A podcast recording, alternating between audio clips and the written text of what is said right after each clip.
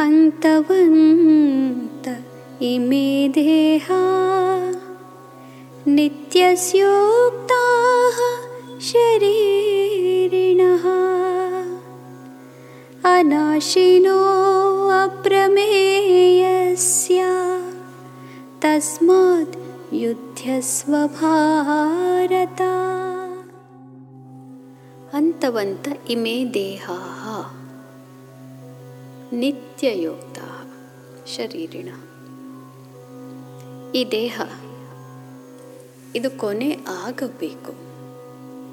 ಇದು ಶಿಥಿಲವಾಗಿ ಇದು ನಶಿಸಿ ಹೋಗುವಂತಹದ್ದು. ಇದು ರಚನೆ ಮಾಡಿರದೆ ಹಾಗೆ. ಆದ್ದರಿಂದ ಈ ದೇಹ ಇವತ್ತಲ್ಲ, ನಾಳೆ ಒಂದಲ್ಲ ಒಂದು ಕಾರಣದಿಂದ ಇದು ನಾಶ ಆಗಲೇಬೇಕು. ಈಗ ಅನೇಕರಿಗೆ ಭಗವದ್ಗೀತೆ ಅಂತ ಅಂದರೆ ಯುದ್ಧವನ್ನು ಹೇಳುವಂತಹದ್ದು ಬೇರೆಯವರನ್ನು ಕೊಲ್ಲು ಅಂತ ಹೇಳುವಂತಹದ್ದು ಅಂತ ಒಂದು ಭಾವನೆ ಬಂದು ಬಿಟ್ಟಿದೆ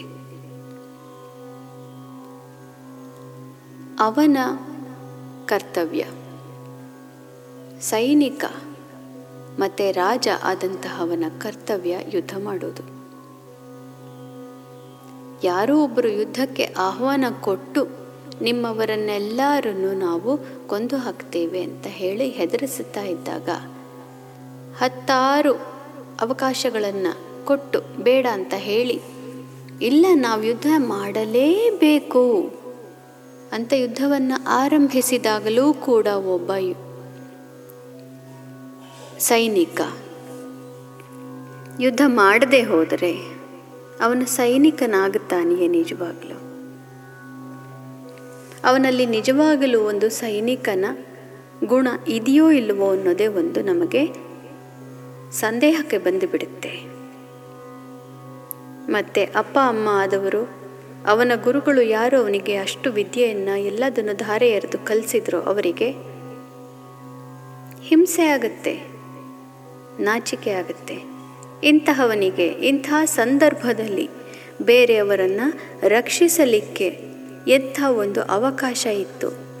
ಅಷ್ಟು ಕಲಿತದನ್ನು ಅವರು ವ್ಯಯ ಮಾಡಿಬಿಟ್ಟನಲ್ಲ.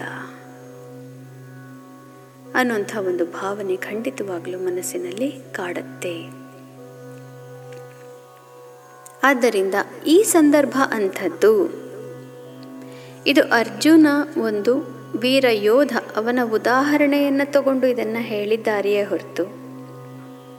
ನಾವೆಲ್ಲರೂ ಹೋಗಿ ಯಾವಾಗಲೂ ಜಗಳ ಆಡ್ತಾ ಇರಬೇಕು ಅಂತ ಇದರಿಂದ ಅರ್ಥ ಅಲ್ಲ. ಅರ್ಜುನನ ಕರ್ತವ್ಯ ಯುದ್ಧ ಮಾಡುವುದು. ಯಾವುದಕ್ಕೆ? ಧರ್ಮಕ್ಕೋಸ್ಕರ. ಕರ್ತವ್ಯಕ್ಕೋಸ್ಕರ. ಅದು ಅವನ ಕರ್ತವ್ಯ. ಹಾಗೆ ನಮ್ಮ ಕರ್ತವ್ಯವನ್ನು ನಾವು ಯಾವುದೇ ಕಾರಣಕ್ಕೂ ಬಿಡಬಾರದು. ಅದನ್ನು ಮಾತ್ರ ನಮಗೆ ಹೇಳ್ತಾ ಇರೋದು. ಭಗವದ್ಗೀತೆಯಲ್ಲಿ ಯುದ್ಧ ಮಾಡು ಅಂತ ಹೇಳಿದ್ದಾನೆ. ಆದ್ದರಿಂದ ನಾನು ಹೋಗಿ ಸಿಕ್ಕಾಪಟ್ಟೆ ಎಲ್ಲರಿಗೂ ಹೊಡೆದು ಬಡಿದು ಹಿಂಸಾಚಾರ ಮಾಡಿಬಿಡ್ತೇನೆ. ನನಗೆ ಸಿಟ್ಟು ಬಂದಾಗ ಅನ್ನೋದು ಬಹಳ ತಪ್ಪು. ಅದಲ್ಲ, ಇಲ್ಲಿ ಹೇಳಿರೋದು ಆ ವಿಷಯ ಅಲ್ಲವೇ ಅಲ್ಲ.